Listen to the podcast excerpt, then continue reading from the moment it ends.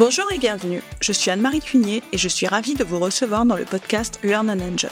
Dans chaque épisode, je vous propose d'analyser les usages et technologies du digital learning qui permettent de créer une expérience apprenant engageante et efficace. Avec des experts et professionnels du monde de la formation et de l'éducation, nous décoderons ensemble les bonnes pratiques qui marchent et les outils et méthodes qui permettent de transformer l'expérience d'apprentissage pour créer un effet waouh auprès des apprenants. Laissez-vous inspirer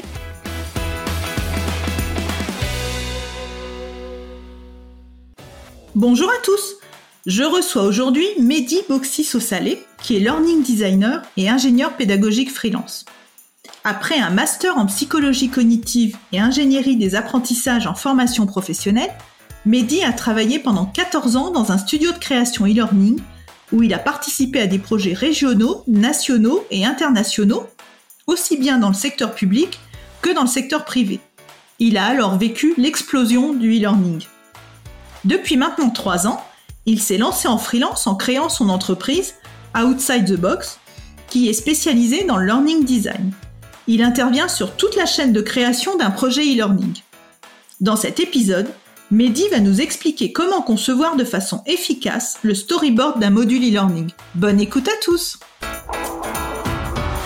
Bonjour Mehdi et bienvenue Bonjour Anne-Marie Merci. Eh bien, je suis ravie de te recevoir pour ce nouvel épisode, d'autant plus que depuis que le podcast existe, tu es mon premier collègue dijonnais qui est invité dans le podcast. Eh ben, c'est un grand plaisir euh, de, de, de participer à ton podcast. Un grand merci. merci. Donc, ensemble, on va s'intéresser aujourd'hui au storyboard, qui est donc un document essentiel dans la production de modules e-learning. Et pour commencer, eh bien, est-ce que tu peux te présenter et nous dire ce que tu fais? Oui, alors je suis Mehdi Boxiso Saleh, donc je suis euh, learning designer, ingénieur pédagogique euh, en freelance. Voilà. Et ton parcours rapidement, en quelques mots, qu'est-ce que tu as fait? Alors mon parcours, euh, à la base je suis psychologue, plus particulièrement psychologue cognitiviste. donc j'ai un master en ingénierie des apprentissages en formation professionnelle. Euh, donc euh, mes spécialités c'est euh, voilà l'attention, la perception, la mémoire, tout ce qui a trait au cerveau et aux apprentissages. Et donc je suis spécialisé dans la conception e-learning. J'ai une longue expérience dans un studio de, de création e-learning. Et voilà, bah, en fait, au quotidien, bah, je conçois des, des, projets sur des sujets très variés, hein, du domaine bancaire au domaine de la santé, en gros, j'interviens sur euh, tous les maillons de la chaîne euh, de création d'un projet e-learning, de l'ingénierie, euh, en passant par la scénarisation et le storyboarding, qui est le, sujet qui, qui, nous intéresse. voilà, voilà. Donc exactement le storyboard. Donc moi, je, bon, on a travaillé ensemble. Donc moi, je suis très admirative des storyboards que tu produis. Hein. ils sont extrêmement détaillés, créatifs. C'est pour ça que j'avais envie que tu viennes en parler dans le podcast. Et donc, pour commencer, est-ce que tu peux nous dire ce qu'est un storyboard? Oui, bien sûr. Alors, bien sûr, quand on entend storyboard, on pense au cinéma. Donc, euh, d'ailleurs, le terme est emprunté au monde du cinéma. Donc, euh, bah, de manière euh, très basique, hein, si on regarde la définition d'un storyboard dans le monde du cinéma, sur, prenons Wikipédia par exemple, on voit que c'est un document papier ou numérique utilisé lors de la pré-production afin de planifier les besoins de l'ensemble des plans qui constitueront le film, aussi bien au niveau technique qu'au niveau artistique. Bon, ça, tout le monde connaît à peu près. Mais si on transpose cette définition au monde euh, du e-learning, en fait, on, se retrouve à peu près sur les mêmes éléments, donc un document papier ou numérique, utilisé lors de la pré-production, effectivement, bah, dans la phase de learning design, hein, phase d'ingénierie pédagogique, afin de planifier les besoins de l'ensemble des écrans qui constitueront le module e-learning, aussi bien au niveau technique, donc on va le voir plus tard, hein, illustration, voix off, euh, interface, qu'au niveau, pas artistique cette fois-ci, mais pédagogique. Les activités, les interactivités, les contenus, les ressources associées, etc.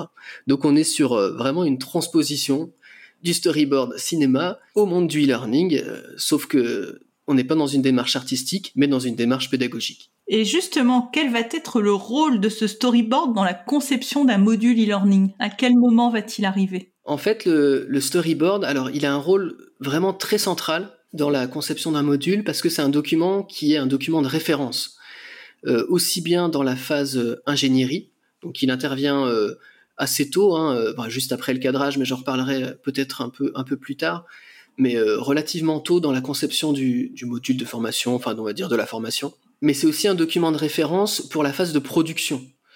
Pour moi, le storyboard, c'est un peu la clé qui va permettre de passer d'un contenu brut, euh, textuel, un peu froid, on va dire, à euh, vraiment un objet multimédia, interactif, vivant et un peu chaud, si, euh, si, je peux parler comme ça. Et également, il a un rôle très important parce que contractuellement parlant, si, si on parle du marché de la formation, c'est aussi un livrable, un livrable qui va permettre de valider souvent l'étape de conception d'un projet. Oui, j'aime bien ta comparaison euh, chaud-froid. Quelque part, on donne vie à des contenus euh, un peu abstraits parfois que l'on peut que l'on peut recueillir euh, grâce au storyboard. Exactement. Et est-ce que tu vois des avantages à utiliser un storyboard? Pourquoi c'est intéressant justement de commencer par ce storyboard? C'est clair qu'il y a, enfin, plus que des avantages. Pour moi, c'est complètement indispensable. Alors pourquoi? Si je reprends l'analogie du cinéma, tout à l'heure, on a, donné une définition euh, cinématographique. À aucun moment, on va imaginer un réalisateur euh, prendre sa caméra et puis euh, aller comme ça, tourner, lancer et improviser sans rien planifier, sans prévenir les acteurs ou les ingénieurs. Donc, si c'est le cas, imaginons-le. Qu'est-ce qui va se passer? Ben, on va avoir un film qui va être sans queue ni tête, mal construit, sans fil conducteur, aucun rythme, euh, pas forcément de message. Les acteurs euh, ne savent pas ce qu'il doit dire, à quel moment euh, se regarder.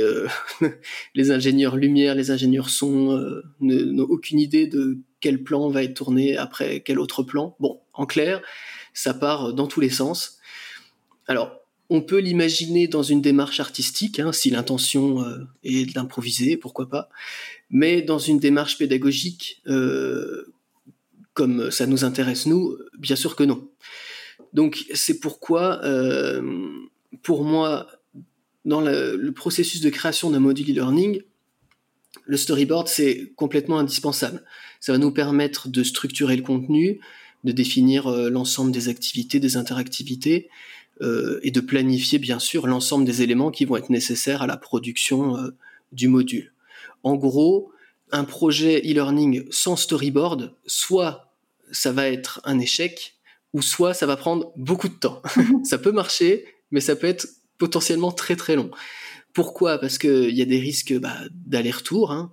éventuellement un risque de refaire des choses, de réenregistrer par exemple des voix off, de, refaire des schémas, euh, de refaire même des développements. Bon, en, gros, perdre beaucoup de temps. Et euh, ça, je le précise que c'est le cas aussi dans le cas d'une personne qui conçoit toute seule un module de formation. On peut se dire, oui, les storyboards, c'est pour les gros projets où il y a un ingénieur pédagogique, une équipe de production, un illustrateur, un vidéaste, etc.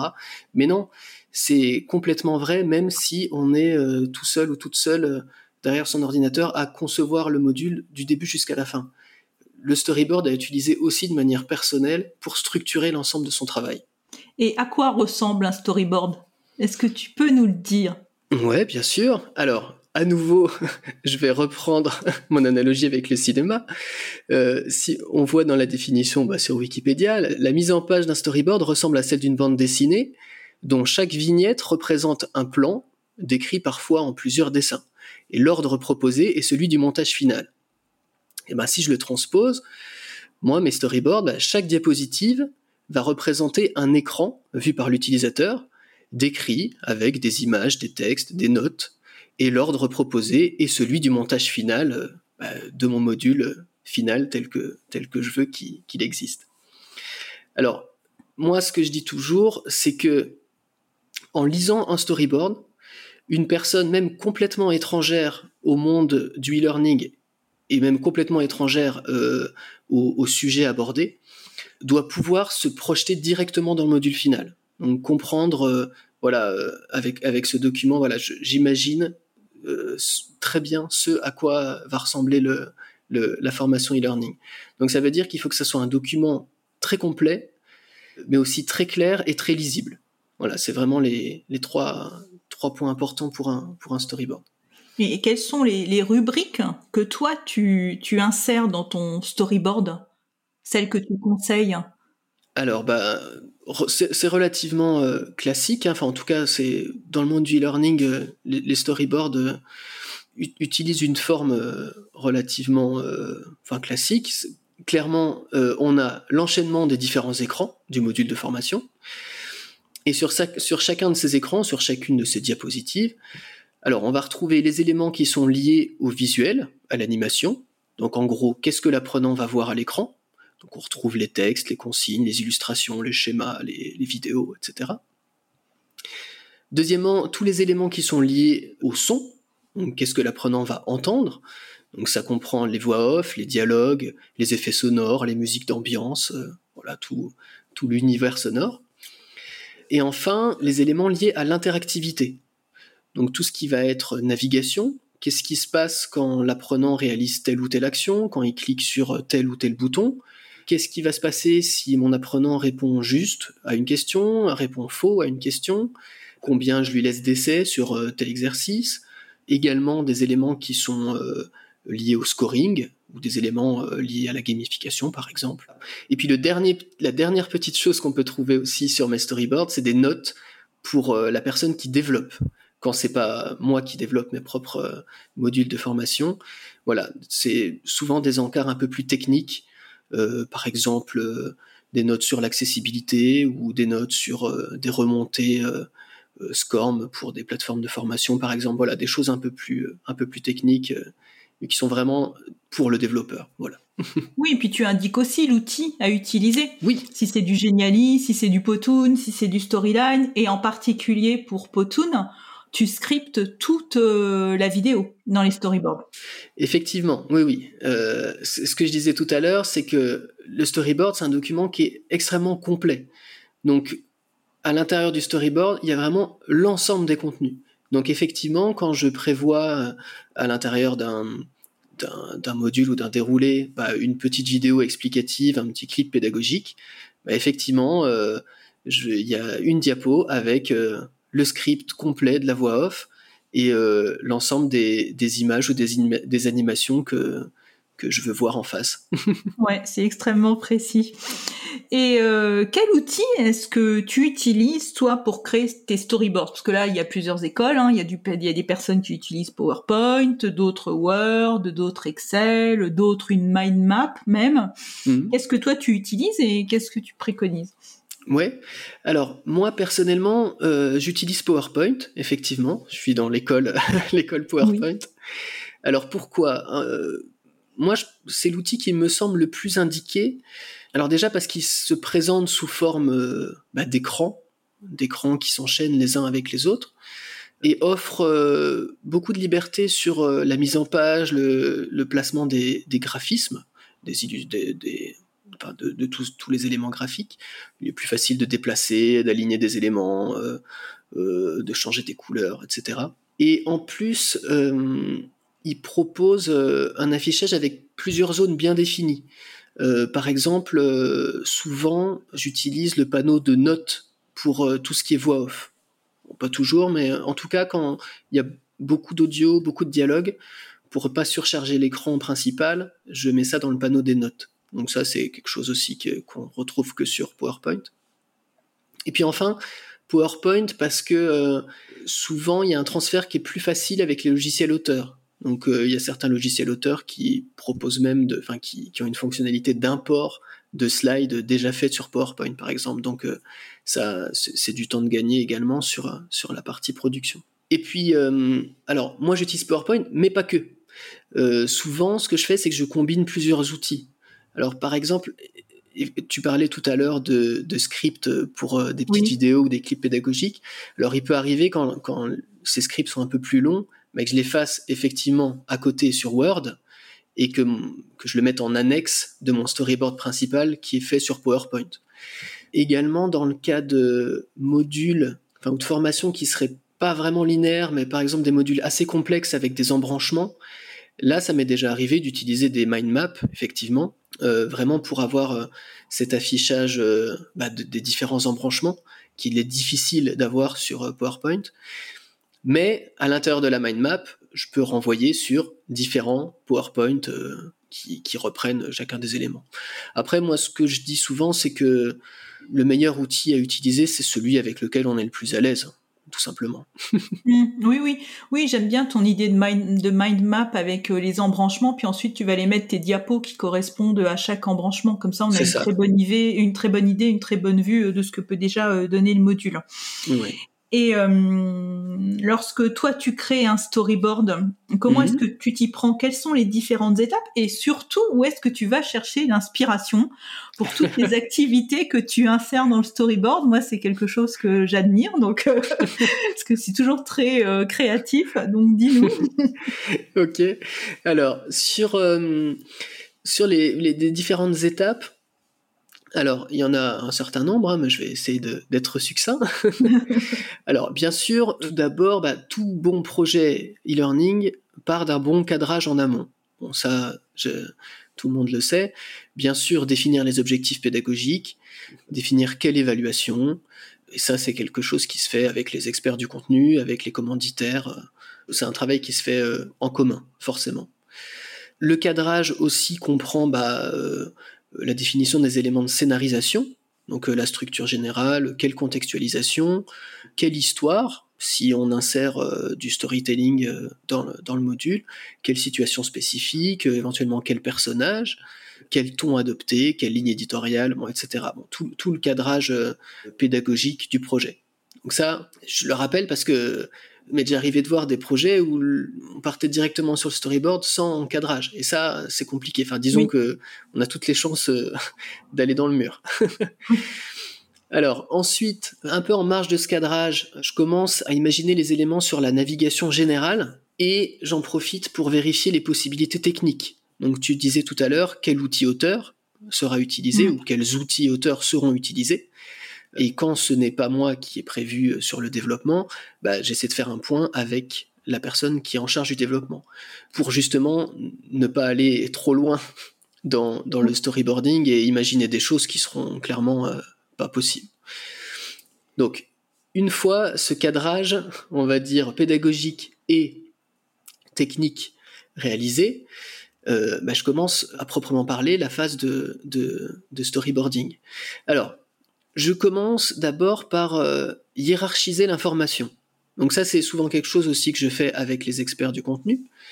Quel contenu est primordial, en fonction de quel objectif pédagogique, bien sûr, et quel contenu est plutôt accessoire. Donc ça me permet de, savoir, euh, bah, ça, il va falloir absolument parler euh, et mettre le paquet dessus, on va dire.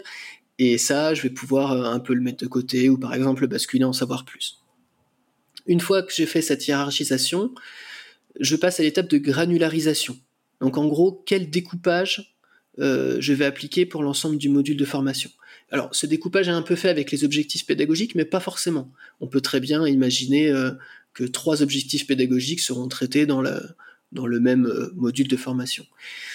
Et cette granularisation, je fais attention bien sûr à pas imaginer des modules trop gros. On sait très bien que voilà, il faut faut pas dépasser un certain nombre de minutes, sinon l'apprenant va perdre, voilà, on perd l'apprenant, les capacités d'attention diminuent. Donc euh, j'ai aussi ça en tête au, niveau de la granularisation. Et donc ce que je fais, c'est que je fais une première passe, on va dire grosse maille de l'ensemble de, de mon module de formation. En gros, je sais que sur tel diapo, je vais aborder tel contenu au moyen de telle activité. Donc par exemple euh, sur tel diapo, euh, ça va être euh, deux personnages qui dialoguent entre eux et qui introduisent une notion ou qui contextualisent un concept. Sur tel diapo, je vais plutôt faire un exercice formatif. là, un peu plus loin, je vais faire une évaluation sommative. En gros, c'est la phase où j'ai un peu distribué mon contenu et c'est la phase surtout où je vais commencer à poser mon rythme de formation on parlait de cinéma tout à l'heure, mais euh, il y a aussi un peu l'analogie avec la musique.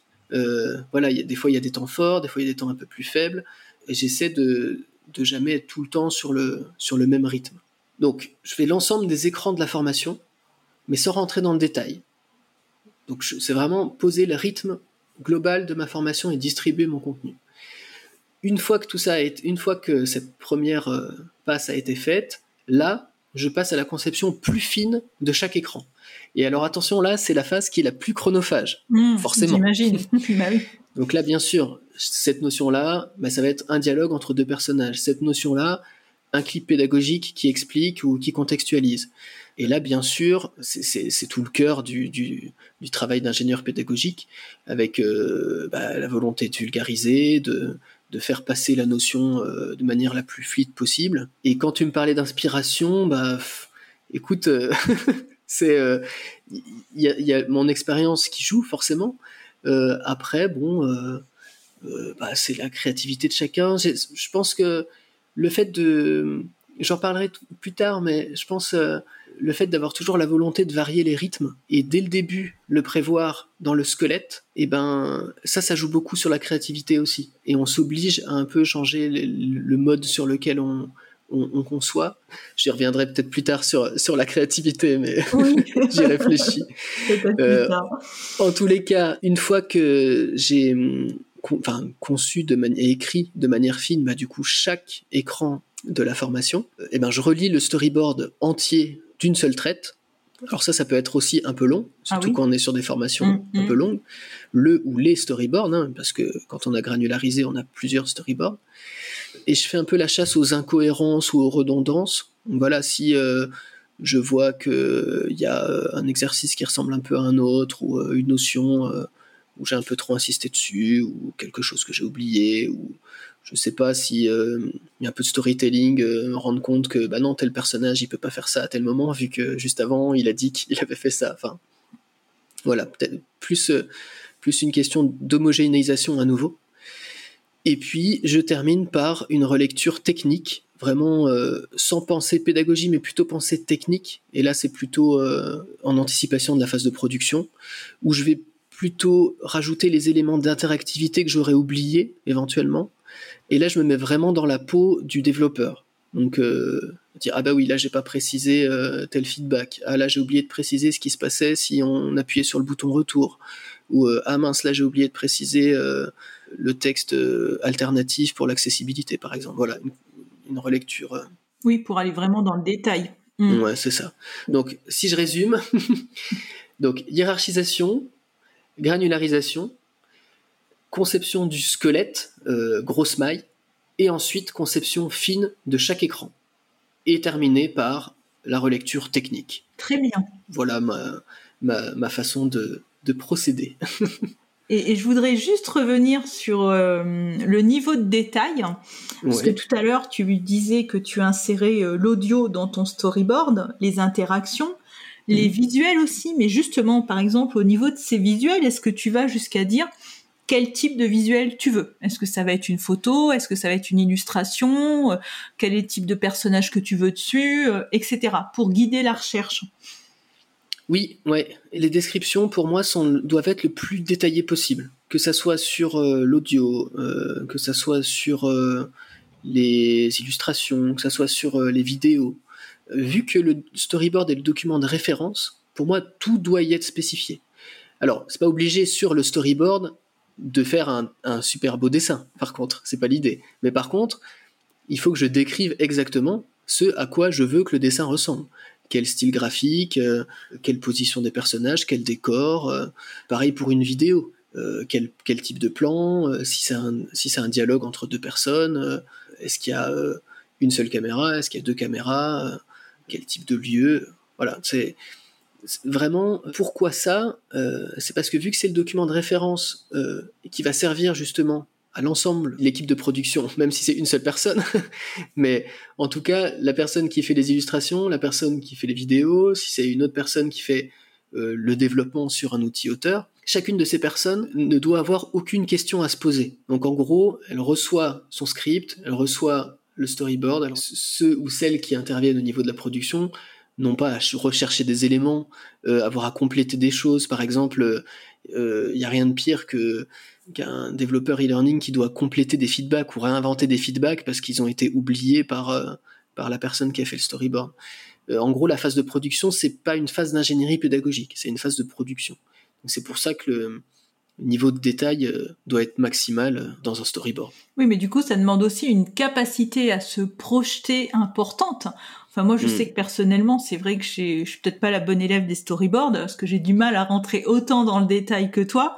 moi, j'aime bien aller directement dans l'outil et produire, mais c'est vrai que ça demande vraiment cette capacité à se projeter pour imaginer toutes les interactions euh, de chaque euh, de chaque action quelque part. Ouais, oui, oui, tu as parfaitement raison. Euh, c'est vrai que c'est c'est un travail en soi, ouais, de d'arriver à se projeter complètement dans le module final.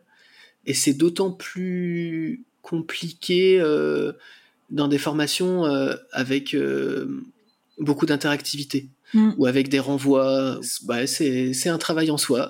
Et après, avec l'habitude, je dirais que c'est quelque chose qui, qui vient assez vite quand on, quand on a l'habitude de, de, créer des storyboards e-learning, il y a, y a des, des, réflexes. On, on, a un certain nombre de réflexes, par exemple les feedbacks, ça c'est le, le, coup classique, bah, j'en parlais tout à l'heure, hein, c'est c'est souvent euh, quelque chose qui est oublié.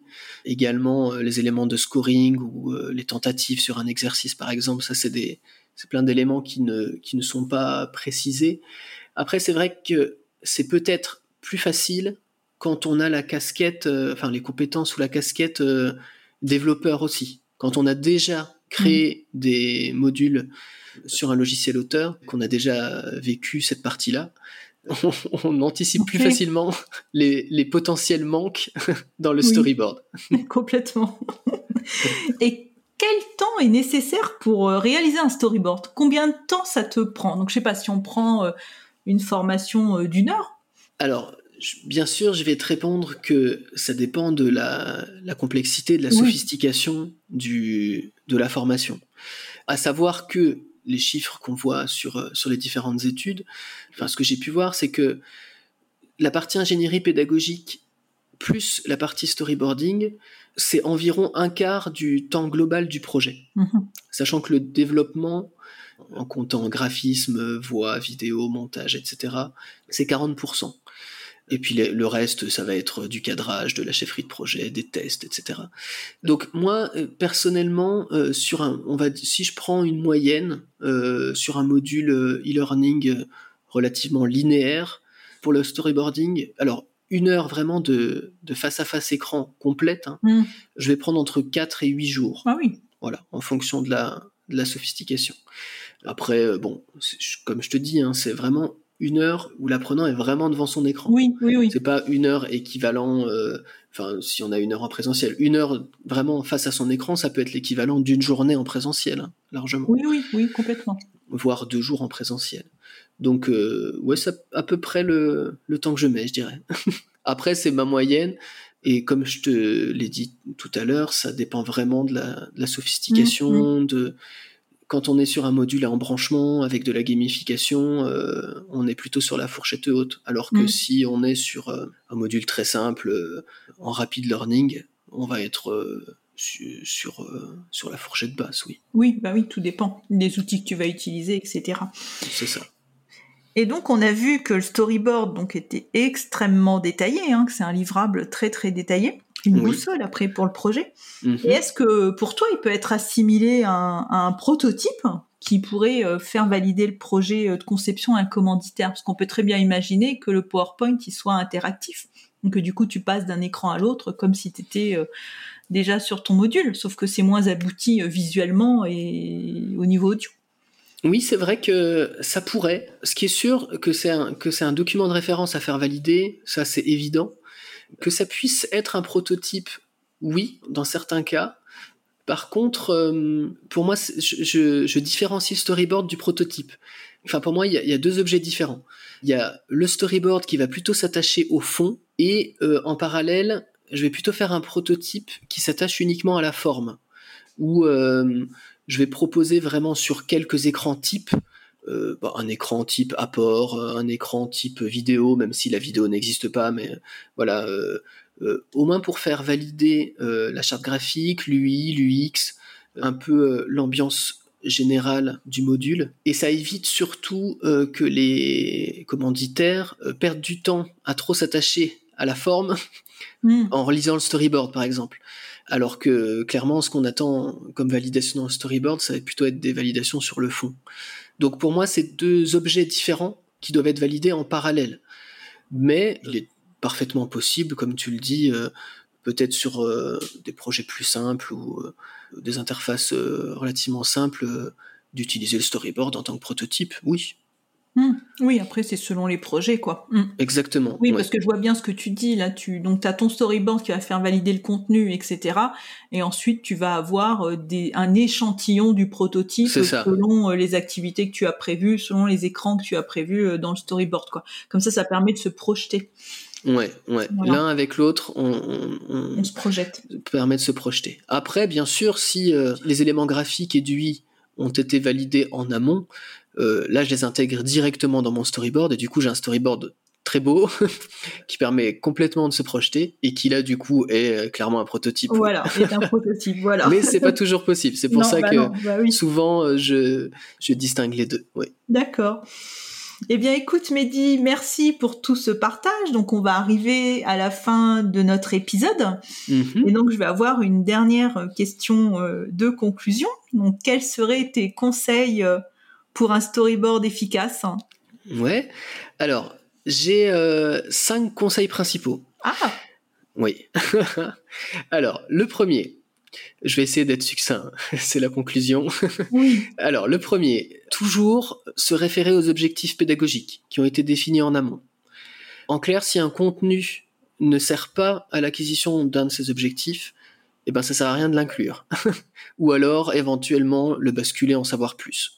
Deuxièmement, euh, toujours rester simple et rester clair. Toujours se mettre dans la peau de l'apprenant et euh, essayer de garder au maximum un œil naïf. Même si on maîtrise le, sujet qu'on aborde, il faut toujours faire en sorte d'expliquer de façon simple, même si c'est un sujet très technique. Donc il y a effectivement un travail de vulgarisation, euh, de réécriture, et donc il faut pas hésiter à faire par exemple des synthèses pour ancrer les apprentissages. Mon troisième conseil, c'est de varier le rythme. On en a parlé tout à l'heure. C'est ce que tu hein, disais, oui. Penser, euh, à la musique. Donc, euh, varier les activités, varier les interactivités. Donc, euh, tantôt un apport magistral, hein, tantôt une activité de réflexion, tantôt une étude de cas, un quiz rapide. Et puis, bien sûr, faut pas non plus s'interdire, par exemple, une ressource PDF à lire. Ça peut être aussi quelque chose qui permet de varier le rythme. Pas toujours vouloir mettre trop d'interactivité ou voilà, l'idée c'est vraiment varier le rythme. Mon quatrième conseil, c'est toujours quand même penser ergonomie. Et pour ça, j'invite les personnes à se référer au principe de Meyer, les principes d'ergonomie, la théorie de l'apprentissage multimédia. Euh, il y a 12 principes qui sont relativement euh, simples à, comprendre hein, euh, et à appliquer. voilà par exemple le principe de signalisation, mettre en exergue les informations clés, euh, principe de redondance, pas écrire tout ce que dit la voix off, mais plutôt utiliser des schémas, des mots-clés, principe de pré-entraînement, on apprend mieux quand les concepts ont été introduits au préalable, etc. Il y a un certain nombre de principes très simples et qui permettent de, guider le travail de, de, storyboarding. Et mon dernier conseil, qui est presque le plus important, c'est de toujours rendre l'apprenant acteur de son apprentissage. Donc bien sûr, si la formation le permet et si euh, le scénario le permet, donner des espaces de liberté à l'apprenant, lui permettre de naviguer comme il l'entend, et d'aller lui permettre d'aller chercher l'information. On apprend mieux en fait quand on cherche activement l'information, quand on se pose des questions. Donc l'idée c'est de toujours susciter la réflexion chez l'apprenant, même quand on est sur du descendant entre guillemets, sur de sur de l'apport magistral, c'est toujours essayer de susciter la réflexion, poser des questions. Par exemple moi ce qui marche bien c'est euh, souvent quand on est sur des choses très réglementaires, c'est que je pose des questions de quiz avant d'amener le contenu. Oui. Euh, ça permet aux personnes de se tester. Et puis si elles ont pas bon, bah ça leur donne envie d'en savoir plus. Donc c'est un peu aussi jouer sur la sur euh, la curiosité. Donc rendre l'apprenant vraiment acteur de son apprentissage. Et j'ai dit que j'en avais cinq, mais j'ai un petit conseil bonus. C'est un bonus. qui est un peu à part, mais c'est plus euh, par rapport euh, à l'actualité. Puis c'est quelque chose qui, qui, est de plus en plus demandé. C'est euh, penser dès la phase de storyboarding à l'accessibilité. Oui. Donc il y a de plus en plus de commanditaires qui demandent à ce que les formations soient accessibles, enfin conformes aux normes d'accessibilité. Et cette conformité aux normes d'accessibilité a un impact du coup sur toute la phase d'ingénierie, donc sur les consignes, sur le type d'activité qu'on va mettre en place, sur l'interface, sur la navigation. Donc, euh, C'est pas quelque chose qui se fait à la fin, attention. Et ça va impacter toute l'écriture, toute la phase de storyboarding. Donc, euh, si accessibilité, bien y penser en amont. D'accord. C'est mon, conseil bonus. eh bien, merci euh, Mehdi pour tous ces conseils. Eh bien, merci beaucoup. Alors, concernant euh, les principes de meilleur, j'avais fait un épisode sur euh, sur les 12 principes. Donc, je rajouterai dans les notes de l'épisode le, le lien pour aller écouter euh, justement euh, cet épisode.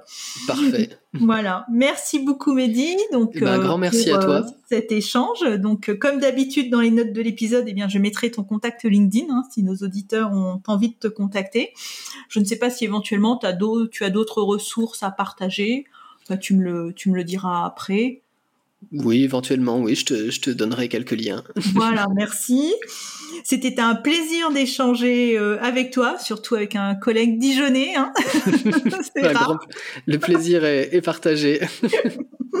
Encore merci, Mehdi. Puis je te dis à très bientôt. À bientôt. Merci Anne-Marie. Au revoir. Au revoir. J'espère que cet épisode vous a plu. Si vous aimez le podcast Learn and Enjoy et si vous avez envie de me soutenir, de m'aider à faire connaître ce podcast, la meilleure façon, c'est de me laisser une note 5 étoiles sur Apple Podcast ou un petit commentaire. Pensez aussi à vous abonner pour être informé de la sortie des prochains épisodes. Et pour rester en contact ou me proposer un thème que vous souhaitez que j'aborde, vous pouvez me rejoindre sur LinkedIn. Vous me trouverez sous mon nom, Anne-Marie Cuigné. Je vous dis à très vite pour un nouvel épisode.